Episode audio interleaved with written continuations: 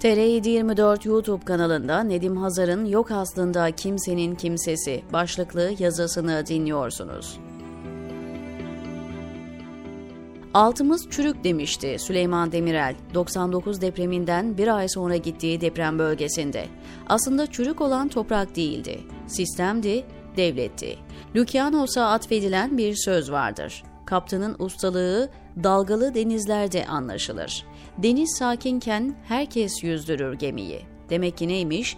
Bir ülkenin itibarı yaptığı süper lüks saraylarla değil, felaketler esnasında halkına sahip çıkması ve felakete kısa sürede müdahale etmesiyle ölçülür.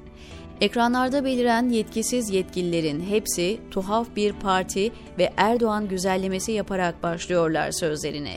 Cumhurbaşkanımızın talimatıyla Cumhur İttifakı olarak partizanlığın, tek adamcılığın iliklerine işlediği bir rejimin sağlam olması elbette beklenemezdi.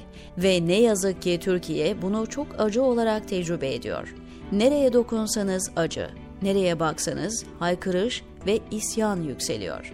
Bir toplum neredeyse kendi kaderine terk edilmiş durumda. İktidarınsa derdi başka.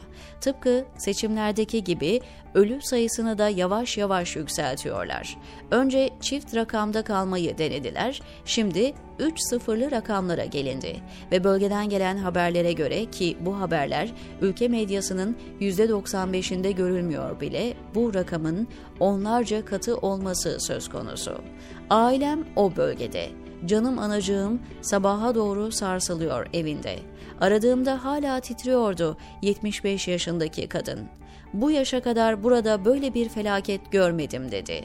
Ekranda Naci Görür'ü izliyorum. Koca bilim insanı inanılmaz üzgün. Göz göre göre gelen bu felaketin kader olarak görülmesine adeta isyan ediyor. Doğu Anadolu fayı üzerinde depremlerin gelebileceğini öngördük. Elazığ'da Elazığlıların bir deprem kentinde oturduğunu fark etmediğini gördüm ve kentte konferanslar verdik. İnönü Üniversitesi'nde konuşmalar yaptım. Malatya'da halka seslendim. Bunun üzerine bir proje hazırladık. Harita Genel Komutanlığı'nı işin içine sokarak projeye hazırladık. Devlet planlamaya sunduk, TÜBİTAK'a sunduk, reddedildi. Söyler misiniz bir bilim insanı daha ne yapsın? Taksim meydanına çıkıp üzerine mazot döküp kendini mi yaksın? Ve Naci Hoca hastalığın teşhisini de son derece isabetli bir şekilde yapıyor. Bir ülkede siyasilerin görevi vatandaşlarını yaşatmak zorundadır. Bu gerçeği biz durduramayız ama bize vereceği zararı azaltabiliriz. Türkiye'deki deprem kuşaklarındaki yerleşim alanlarını depreme dayanıklı kentler haline getireceğiz. Bunu da Şehir ve Çevrecilik Bakanlığı'nı Şehircilik ve Afet Bakanlığı olarak yapacaksın.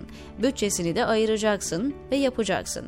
Biz kentsel dönüşümü, rantsal dönüşüm, müteahhit dönüşümü olarak algıladık altyapıyı deprem dirençli yapacaksınız. Deprem kentinde yaşadığını bilmeyen bir halk o kenti deprem dirençli yapamaz. Olan oldu. Bundan sonra ne yapılacak denildiğini sıkça duyuyoruz. Felaket tellallığı yapmak istemiyorum ve fakat geçmişte yaşananlara bakarak bir tahminde bulunabiliriz. Şimdi muazzam bir rant çarkı dönmeye başlayacak. Yandaş müteahhitler, firmalar vurgun peşine düşecekler ve bölgeden akıl almaz yolsuzluklar ayyuka çıkacak. Maalesef böyle olacak. Süleyman Demirel yanılıyordu. En azından yeni bir şey değildi toprağın durumu. Ama sistemin ve devletin çürüklüğünü görmeden suçu depreme, toprağa, bilmem neye yüklemek Türk siyasetçilerinin kadim marazı maalesef. İliğine kadar partizanlık işlemiş bir iktidarın böyle zor dönemlerde kimseye bir yararı dokunmayacağı açık. Ne diyordu şiir? Yok aslında kimsenin kimsesi. Herkesin elmasında kendi diş izi diyor Nedim Hazar TR724'deki köşesinde.